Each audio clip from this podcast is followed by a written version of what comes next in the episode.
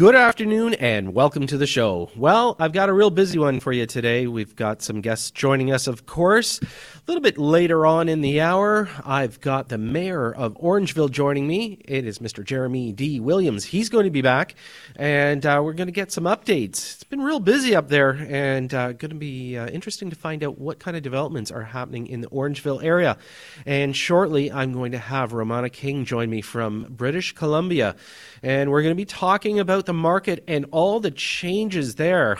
I'll tell you, if you're an owner of vacation property and you live in Ontario but you have it in BC, you're going to be paying some serious taxes coming up in the near future. And I'm not sure if it's something that you're going to want to do. So let's talk about what's happening right here at home, though. The GTA, lots and lots of things in the news. How about what the F is going on in Toronto real estate? A couple articles that just came out, and that was one of the headlines. And I found it very interesting because when we start talking about Toronto real estate, there is so many different perceptions out there. Starting off with the fact that the new single family home in the GTA is going at about 1.2 to 1.3 million dollars. And so if you've got 100 1.5 million dollars burning a hole in your pocket, you're ready to go. But at the same time, condominiums some of these new condominiums are topping up at an average of over $700,000. So, what's going to happen? Why are we going down this direction? Well, again, we talk about inventory all the time, and where it starts happening is the fact that we've got a huge growth ahead of us in the next, uh, call it 20 years, probably another three and a half million people in the GTA market. Where are they going to live? You know, if you turn around and you say to yourself, okay, if we average three people per uh, location, so that could be a condominium or a detached home on the average. If we're working with the number three, we've got three million people moving in. Do we have um, an area of a million properties that can be shoved into the GTA? Well, according to people that build, the government is still keeping the clamps on it. There's all sorts of rules and regulations that are making it even tougher, and it's not looking so good. So, again, at the same time, we need the inventory, and nobody wants to do a thing about it. That's right.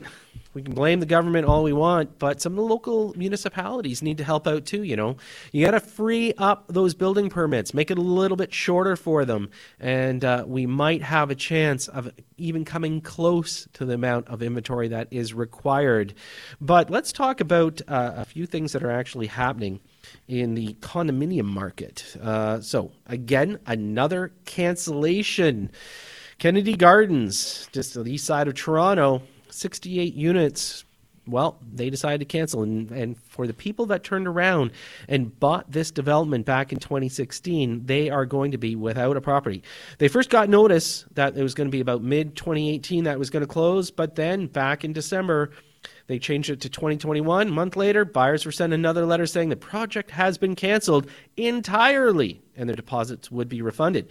So, where does this leave people? The fact that builders can turn around midstream and cancel it. Well, there's a few ways out, and one of the ones that they actually threw out was the fact that they did not have enough sales. Some of these builders are falling back on the fact that they do not have enough sales to be able to complete the actual transaction. They can't get their financing to do it.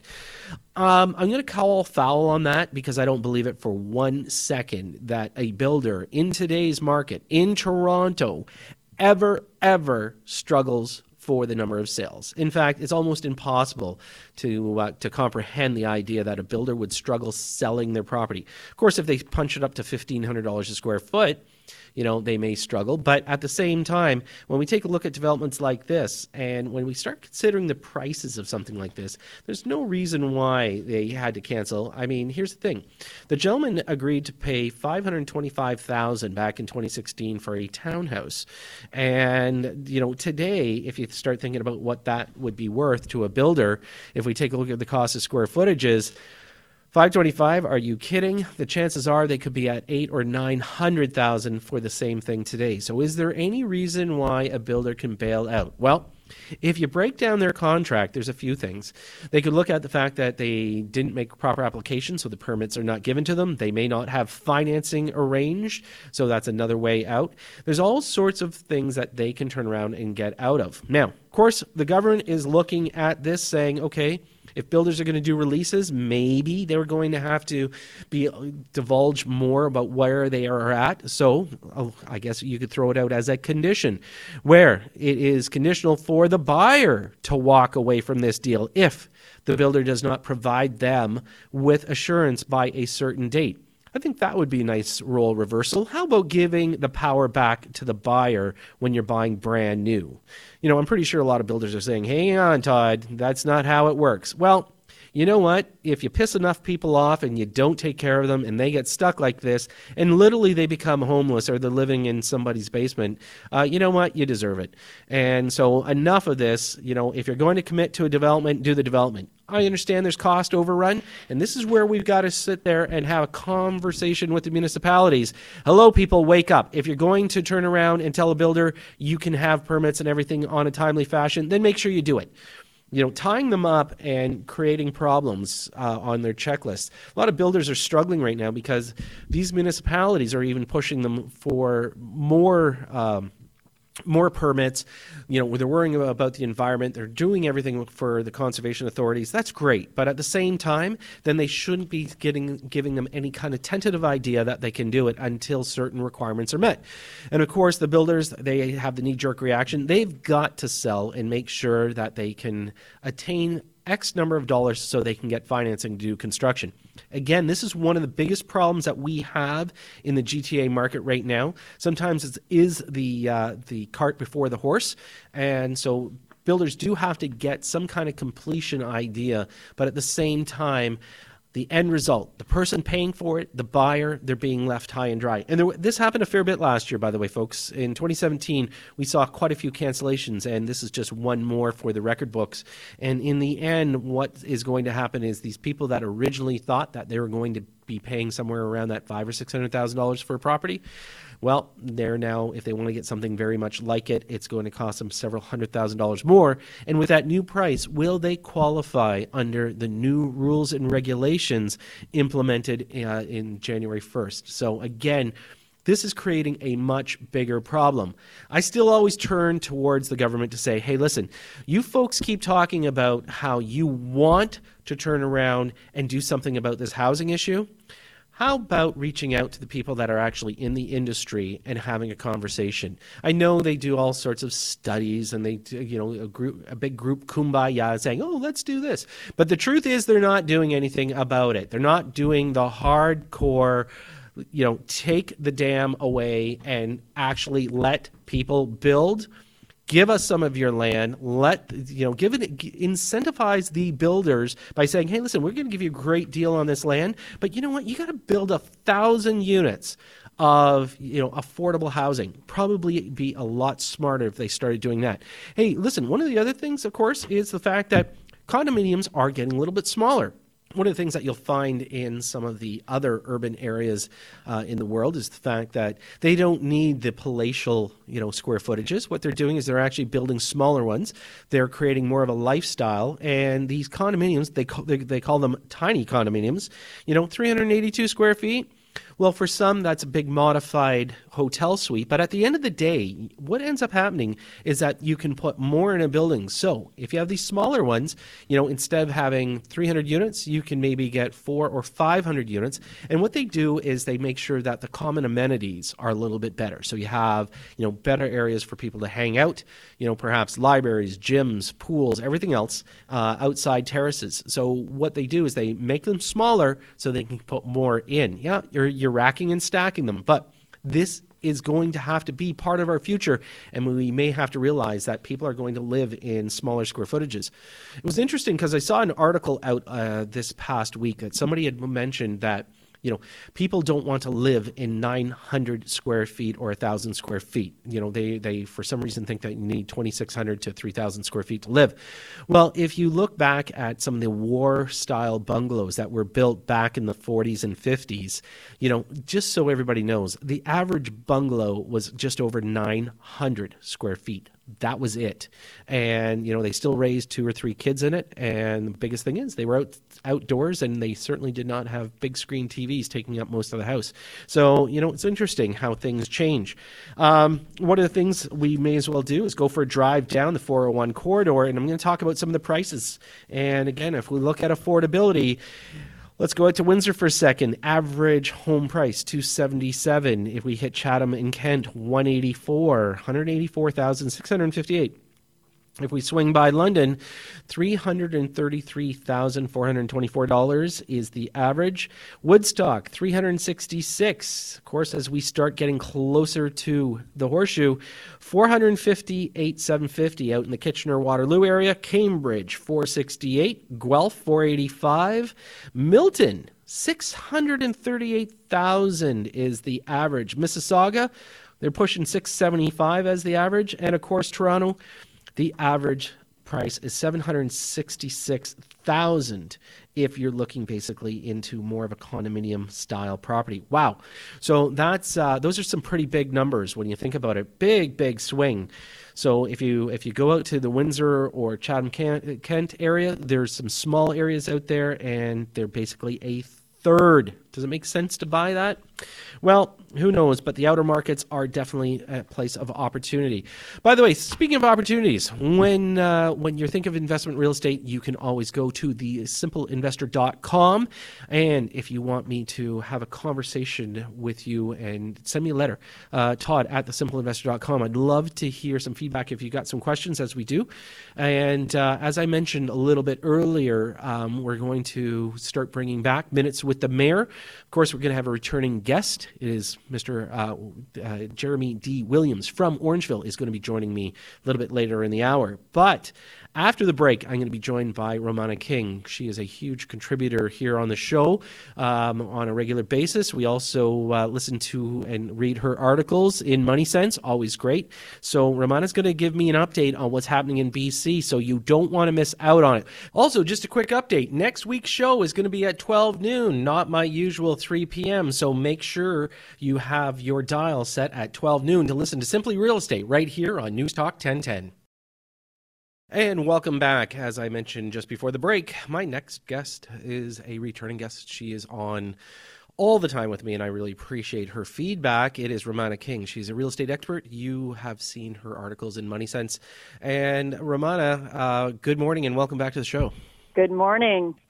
So, quick question for you. Um, you know, you and I were just talking offline. It seems like there's a lot of seagulls flying in the air of the BC real estate market. what is going on out there? I mean, the last couple of weeks have been, in in my opinion, huge game changers. There's so much. Maybe we can break it down. Well, I mean, lots is happening. I, I think that uh, government intervention, whether it's in BC or across Canada, is certainly having its mark on, on the markets, and BC is no exception. So, if we if we kind of break down a couple of things that are happening, first and foremost, um, you know, BC was the one who did the knee jerk reaction back in 2016, mm-hmm. wanted to beat up your foreign buyers that were buying up. You know, they thought that that was overheating your marketplace. Of course, new announcement instead of 15%. What the heck? Why not squeeze them for a little bit more? yeah, I mean the the NDP government made good on a few of their promises, I think, you know, in principle, and that was one of them was to try and create more affordable housing. And we all know that they can't force prices to go down and they can't force sellers to sell at a more reasonable rate. So what did they do? They sort of threw a bone and said, listen, if you're a foreign buyer, if you're not a Canadian resident, if you're non-permanent resident, uh, we're going to charge you more. And they they're slapping taxes all over the place on anyone that's not basically buying a home to live in. Well, you know, and, and it's interesting how how you uh, commented on that the NDP had made this part of their campaign promise, but it seems like their promises that they're making um, are not necessarily going to turn out the best for, let's say, your individual taxpayer. I mean, yes, I get it. So let's keep taxing foreign buyers, and you know, they absorbed as your market did. Uh, you absorbed the fifteen percent tax. You know, you've rebounded nicely. I mean, is you know, here we are beginning of March. Is the market still pretty hot in the Vancouver and BC area? I mean, that's the issue. Is we're at the beginning of March now. The weather in BC, weather is really, really it plays a large role in how the BC markets go. Um, and the weather is terrible. I mean, we are, have seen record snowfalls in, in the lower mainland, um, road closures due to this. So, in part, the market hasn't actually hit the spring market, so we don't know what's going to happen. We don't know if it's going to suddenly spike. Um, I do remember this from last year when the weather was quite bad and how there was, it just seemed like it ground to a halt, and then all of a sudden there was a huge upswing because the spring market came in. But that said, you know, the number of sold listings overall for detached is is down by 50%, you know, in the last month alone. So more than 50% actually, about 54%. And uh, that that looks really scary to people looking at real estate. Sure. I mean, so so your volume's down, but not your prices.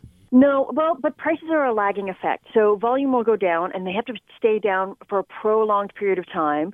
And sellers have to go out there and market their property and not get what they're asking, and then take it off the market, relist it at a lower price before prices actually get pulled down. So the fact that prices haven't come down isn't an indication that the market isn't slowing. It's an indication that the market hasn't caught up to what's actually happening. And I think what sellers are doing right now is they're waiting. They're waiting to see, well, when is the spring market going to kick in and will it support what I'm asking? And and when I say sellers, I mean real estate agents, developers, as well as sellers. Sure. Now, if we take a look at it though, is your inventory down? I mean, you know, you can have you could have also the fact that, as you said, people are, are sitting on the fence. So, uh, is the actual inventory, the number of listings, is it down as well in comparison? Because you know we can sit there and say, hey, look at you know we we've got fifty percent less sales year over year, but if we also have dropped the inventory out, um, you know this is again not going to have that huge adverse effect on prices. Yeah, I mean the inventory is not. It, it's a it's a 54 percent drop month to month, so from January to February. But the inventory is up on detached townhomes and condos. So whether you're looking at strata or detached homes, uh, it's about anywhere from 20 to just over 30 percent up. Inventory is up. So we're seeing people list and we're seeing them list. Uh, there's about a third more listings out there, but month to month, we're you know sales are down fifty percent. Yeah, interesting. Um, another thing, of course, in the news, and you know this this kind of flagged me because you know I or you know originally you were in in Ontario, and of course you know our North Country. Uh, you know a lot of people have cottages and things like that, and of course out in BC, I mean you've got some beautiful areas that people own. You know their vacation properties, and yet they don't want to rent them out. Now I understand new rule in effect. And this one, this one, I was kind of shocked at that they want to take a run at, you know, Canadians that are here paying taxes. Let's say I live in Ontario, but I own a vacation yeah. property out in BC. All of a sudden now you've got a new ruling that's going to they're going to turn around and put in a tax that said, you know, 0.5 percent um, of the assessed value this year, but 2019 2% of your assessed value they're going to tax you on on your vacation property if you're not renting it out. Yes, yes. Well, what the, I mean, the NDP government is again sort of making good on that promise of you know homes for BC families, and they're pretty much saying, listen, if you don't earn an income, and if you're not paying income tax here, then you're not considered a resident of BC, and you're not contributing to our provincial economy, and so now you're going to have to be taxed for that privilege, and so they're slapping on that that tax, and I mean, I'll give them kudos to this. They they started with a very minor amount, 0.5 percent, sort of like a nudge to like, hey, pay attention to this. But man, we have less than a year to sort of figure out what we're going to do with that property if we don't live in BC and we don't pay BC income tax because it jumps up to 2% in 2019 tax year. You see that th- there's a problem with that because you've got you know your neighboring Albertans that will turn around and you know they go for a drive they they've got their properties and they're up in arms about this right now. Yeah. You know, look, looking at some of the feedback for for some of the people there, they're sitting there saying, "Hey, wait a minute. You know what? We do add to the economy. We come into BC. We buy groceries. You know, we do you know we do vacation things. We do all this. You know, we're paying our we're paying our uh, our taxes as we normally would. We're paying for utilities. You know, they're adding to the actual economy, but now they're being either forced that they're going to have to pay this kind of tax or they're going to turn around and have to rent it out. I mean, is there is there a point where and and and sorry I'm I'm not a big you know I, am not in favor of the new government there in BC is is there a point where they're they're going you know way overboard? Because I think two percent of assessed value that's brutal well, and, and to, I mean, to be fair to the policymakers, it's not across BC. If it was across BC, I'd be really scared because I, right. I do know a lot of Albertans that interior BC is their vacation spot. Right. And so they're coming into sort of the Penticton area, they're coming into sort of the northern interior BC, they're around those lakes, and they've got that lovely lakefront property. It doesn't cost them that much. Let's say it costs them five hundred thousand. Well, because they're not paying BC income tax now, every year starting in 2019, they have to pay an extra ten thousand dollars to the BC government just for the privilege of owning that. But it's not. It's not just the interior BC. It's only very select places in BC, and that's Metro Vancouver, the Fraser Valley, Greater Victoria, Nanaimo, and Kelowna areas.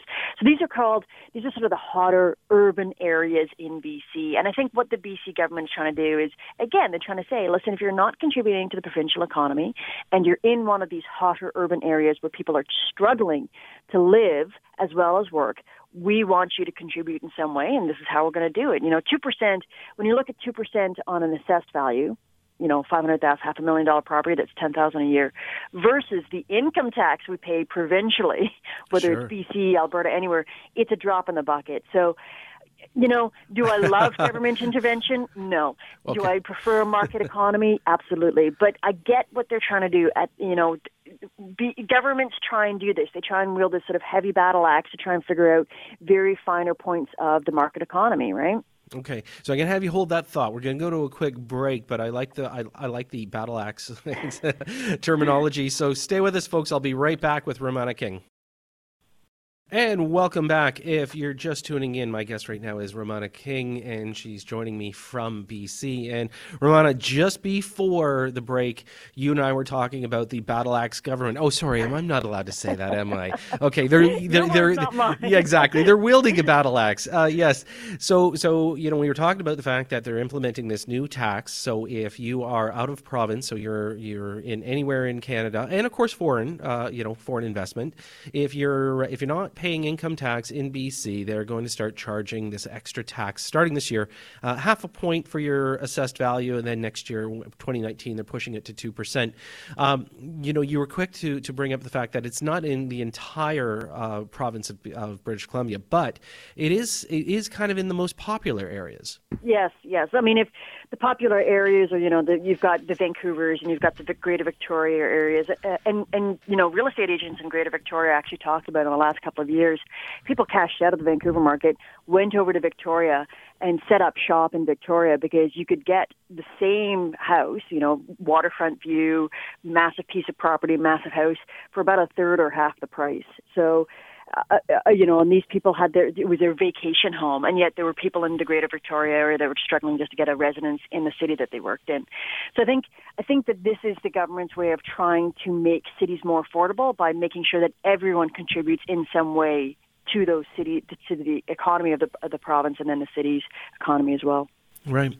So, um, you know, a couple other things. Obviously, watching watching the marketplace, watching the fact that you've got you know increased foreign buyer tax.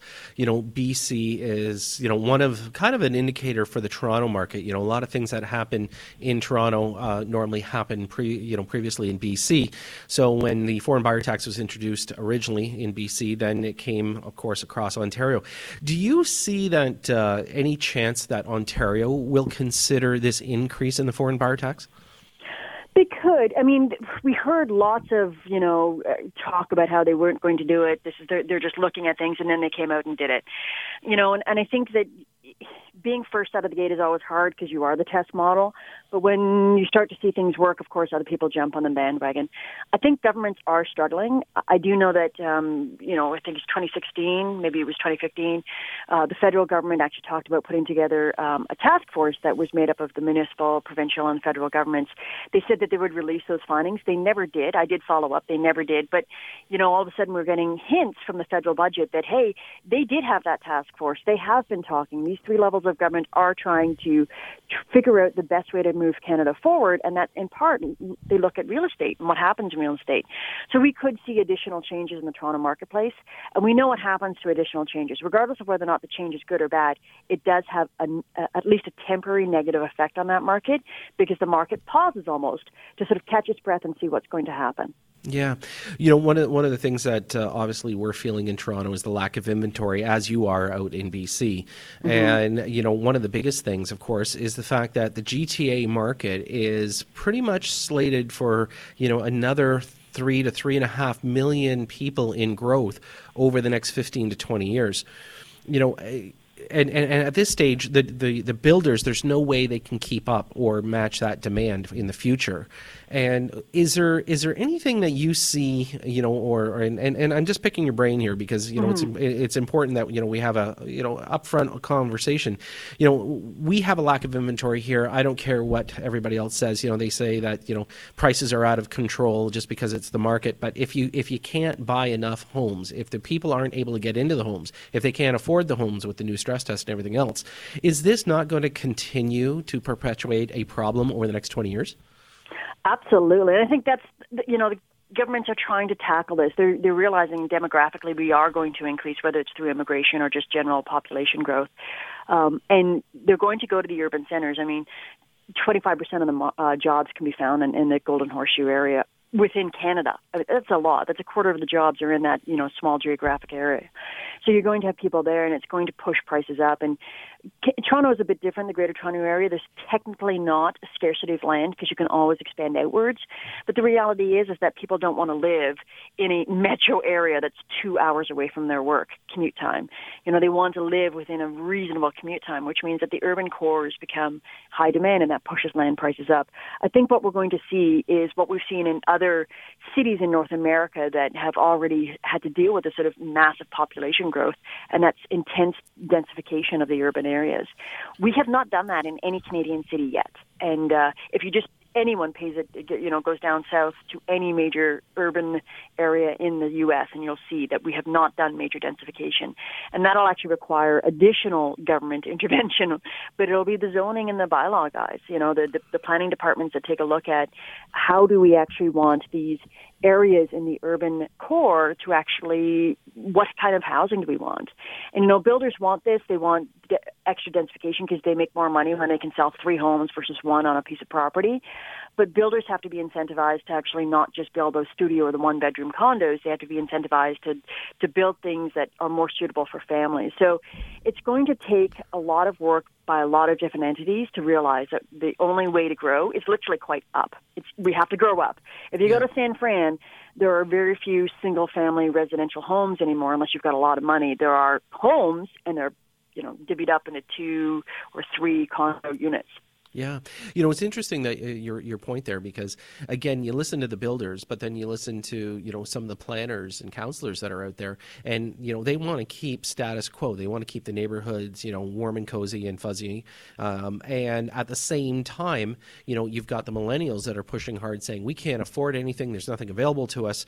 So we've got a we've got a very diverse group of people here. Some people don't want to you know change the status quo, but yet everybody's complaining that real estate's going up in value you know, there, and, and, and quite frankly, I don't think, and, and, and I said this the other day on Jerry Agar's show, I don't think the government understands real estate. And, and, and what I mean by that is that they don't grasp, you know, the magnitude that they're dealing with. They're not, they're not giving people the ability to make decisions. They're not giving the builders, you know, the green light to turn around and increase inventory. They keep wanting to mandate and pull back and keep the reins so tight that, mm-hmm. you know, they can sit there and say, yes, we're controlling the market. But then at the same time, they're implementing so many controls to try to, you know, change the market. You know, you, you and I both had this discussion about the the latest, you know, stress test for mortgages. And then we turn around and now, you know, for qualification, they're changing everything there. Now, you know, they're creating so many problems, but yet there's no answer. And, you know, you kind of throw up your hands and say, okay, it's going to be what it's going to be. But that's not going to help us over the next, you know, 5, 10, 15 years, not just today, but we've got to look at the future. Absolutely, and and the part of the problem is they're they're trying to fix a pricing problem, and the pricing problem is uh, much larger than say foreign buyers coming in or speculators coming in. The pricing problem is supply, and I know that there's been reports out there saying that supply is a, a misnomer, it's a red herring, but it really is supply. I do know anecdotally, but it, it is true.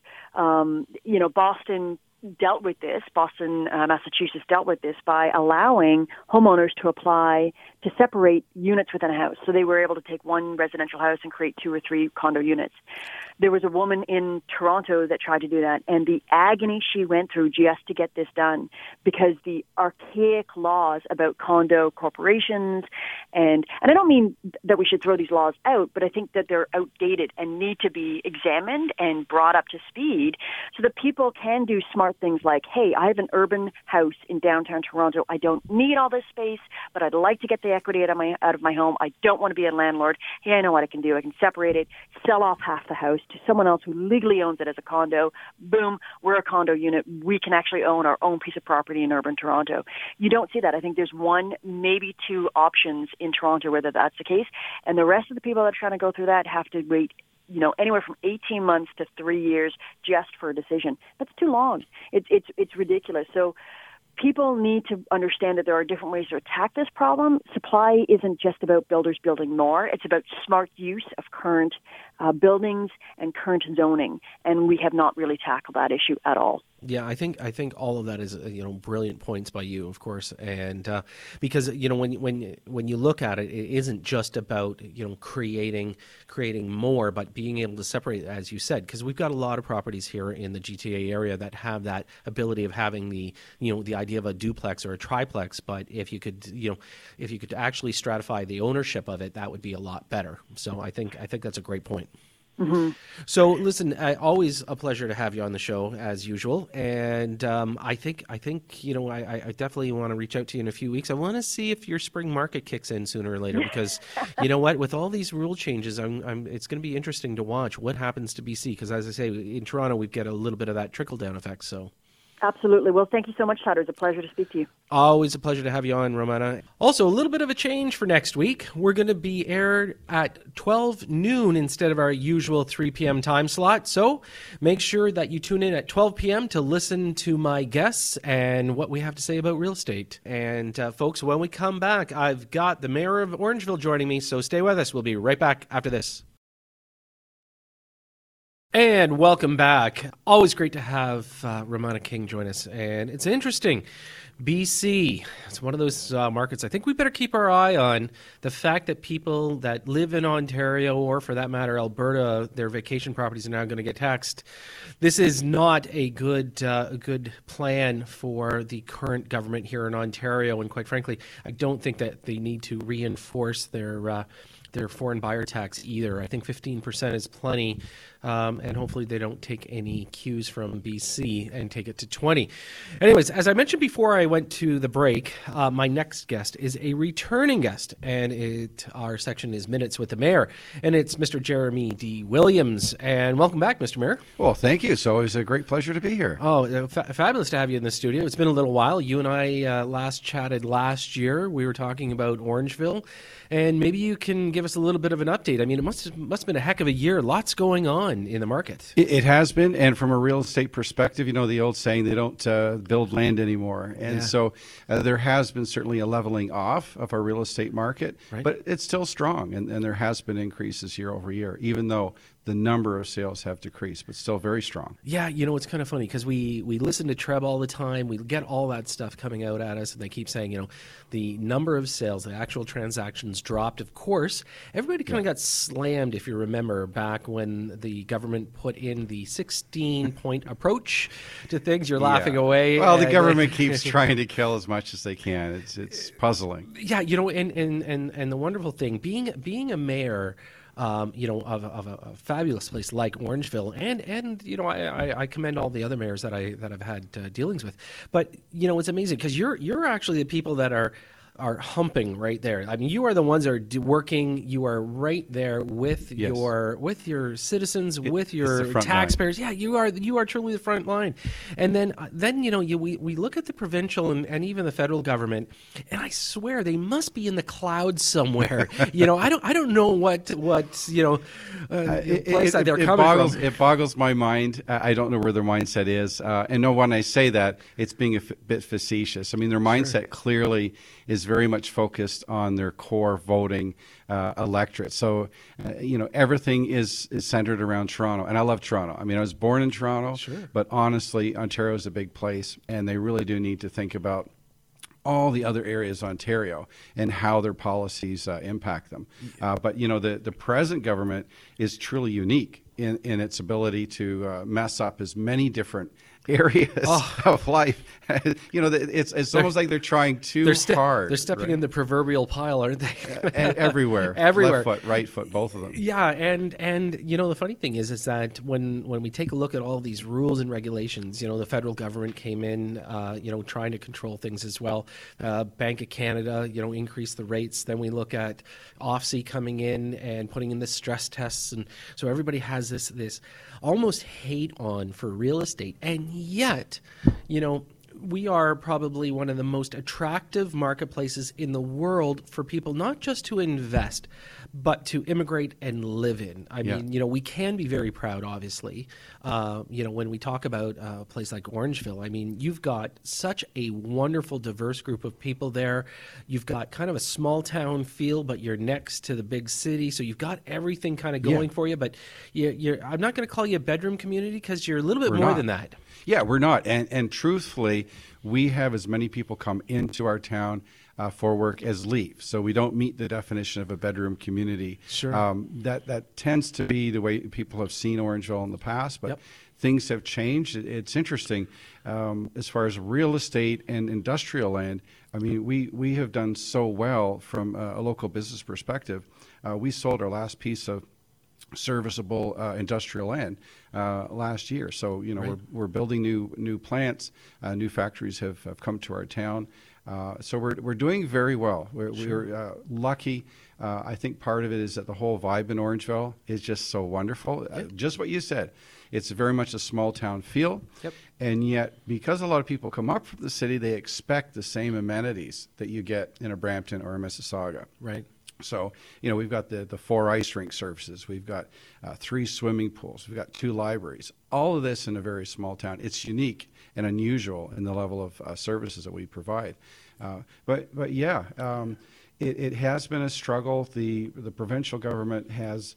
Um, you know, they put the greenbelt plan in place, thinking, yeah. okay, this this is a this is a brilliant idea. We're going to uh, protect large areas of our environment admirable. I, I get it. I yep. think that's a, a wise thing. Uh, but unfortunately, they didn't realize that no matter what the government does to try to control the free market system, they can't. Uh, the, the, free market will just go around. And so what sure. you're seeing is uh, real estate in particular has jumped over past that green belt. They've skipped over, and now you see huge development pressures in Grand Valley and Shelburne uh, as a reflection of that, that, that artificial green belt trying to constrain growth. It yeah. not working. Sure. You know, it's interesting that you that you say that because again, one of the biggest comments that we have, uh, you know, in the real estate world is the fact that there's this pure lack of supply or serviceable land because the government keeps interfering. And if they if they do deem something to be serviceable, they take forever to release the permits, or for that matter, do the necessary, the needful to be allowed to allow developers to do it. So if we're talking about you know water treatment plants, you know sewage treatment plants, anything that could possibly you know, help a development. And on top of that, we don't even want to talk about schools and, of course, any form of transit because you know they they definitely uh, you know sit in the proverbial there. But you know, in, in the end you know, with with Orangeville, you've been able to get around a few things. You're you're actually utilizing your good land. You've still got lots of green space up there. It's you know again great great space for people to be dealing with.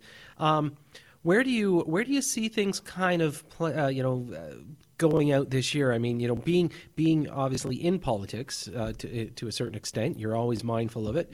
You know, we've uh, we've got an interesting thing going on here in Ontario. You know, do you have do you have a, any form of you know insight that may uh, yeah that, that that's uh, uh, honestly it, it's a very funny thing that. Uh, um, you know, the, the, liberal government, and I, I, don't want to get overly political here or, you know, one party over another, but sure. honestly, uh, the provincial liberals have done a great deal to hurt our economy from a, a, provincial perspective. And, and people are crying out for a, another uh, another party to get in power there, and then you have the conservatives that have done almost everything they can to shoot themselves in their foot, and and it's a shame. It, it really is. Yeah. Uh, so I do think that this will be the year that we uh, we see a change uh, and, and, a change in direction, and hopefully uh, the new party that gets in is going to be a little bit more receptive to the whole thing of uh, you know we are a free market economy. This is this is how we became uh, you know the great economic power of the world.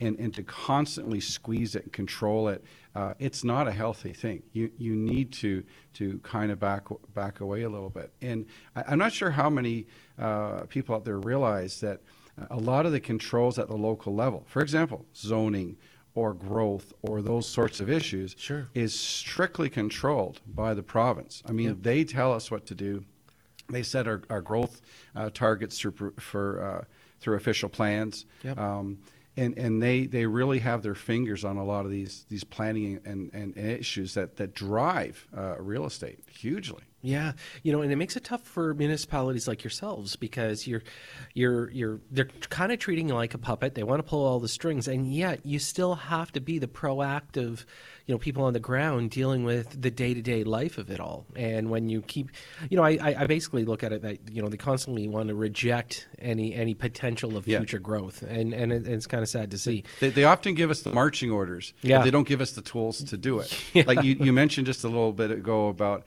uh, sewage treatment plants and, and sure. those sort of upgrades.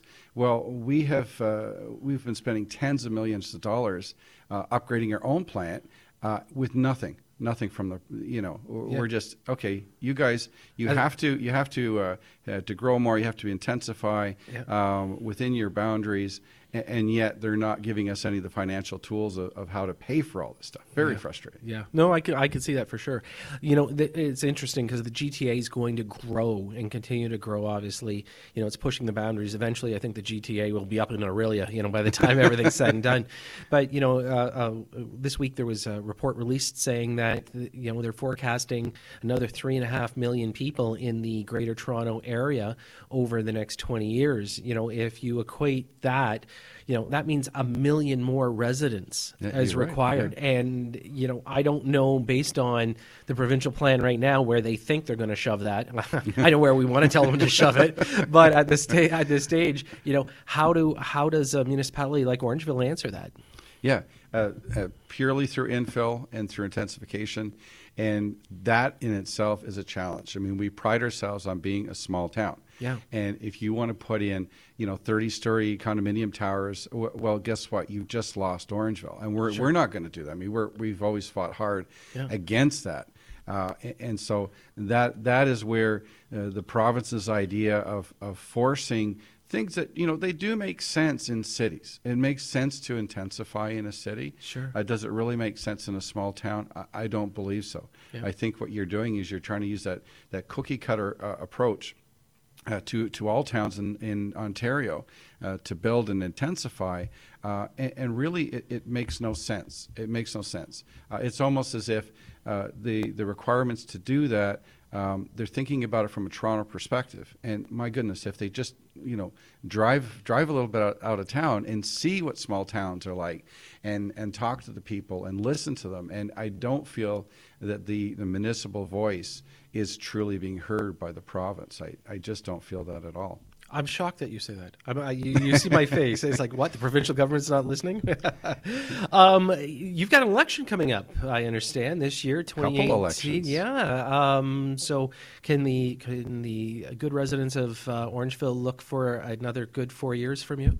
Well, I'm always going to uh, be there for uh, my people as long as they want me there. So as long as they keep electing me, I'm going to keep uh, running, and I'm happy to serve them. That's for sure. Yeah. it's it's quite a. It's funny. You, you see people from the outside of. Uh, uh, of politics looking in, thinking that uh, you know politicians do this for their own benefit, and I have to tell you, uh, the amount of effort and work that that uh, a good political leader puts into their position, um, yeah, you, you don't do it for money. Yeah. you really don't. But uh, no, I, I've uh, I've got that in my blood, and I'll, I'll keep running as long as uh, people keep electing me. Excellent. Well, it's been a real pleasure having you on the show again, Mr. Mayor, and uh, we look forward to having you come back. And um, you know, maybe it'll be with you in your next term. So, well, thanks very much for inviting me, and, and I love your show. Yeah, excellent. Thanks. Thanks so much, folks. That was the mayor of Orangeville, Mr. Jeremy D. Williams, joining us. I want to thank Romana King as well. She's always a great guest. Uh, Ian and Andre, they keep making it simple for me as my producers. Always a pleasure. And I want to thank you for tuning in this week. Also, a little bit of a change for next week. We're going to be aired at 12 noon instead of our usual 3 p.m. time slot. So make sure that you tune in at 12 p.m. to listen to my guests and what we have to say about real estate. You've been listening to Simply Real Estate right here on News Talk 1010, and I'm your host, Todd C. Slater.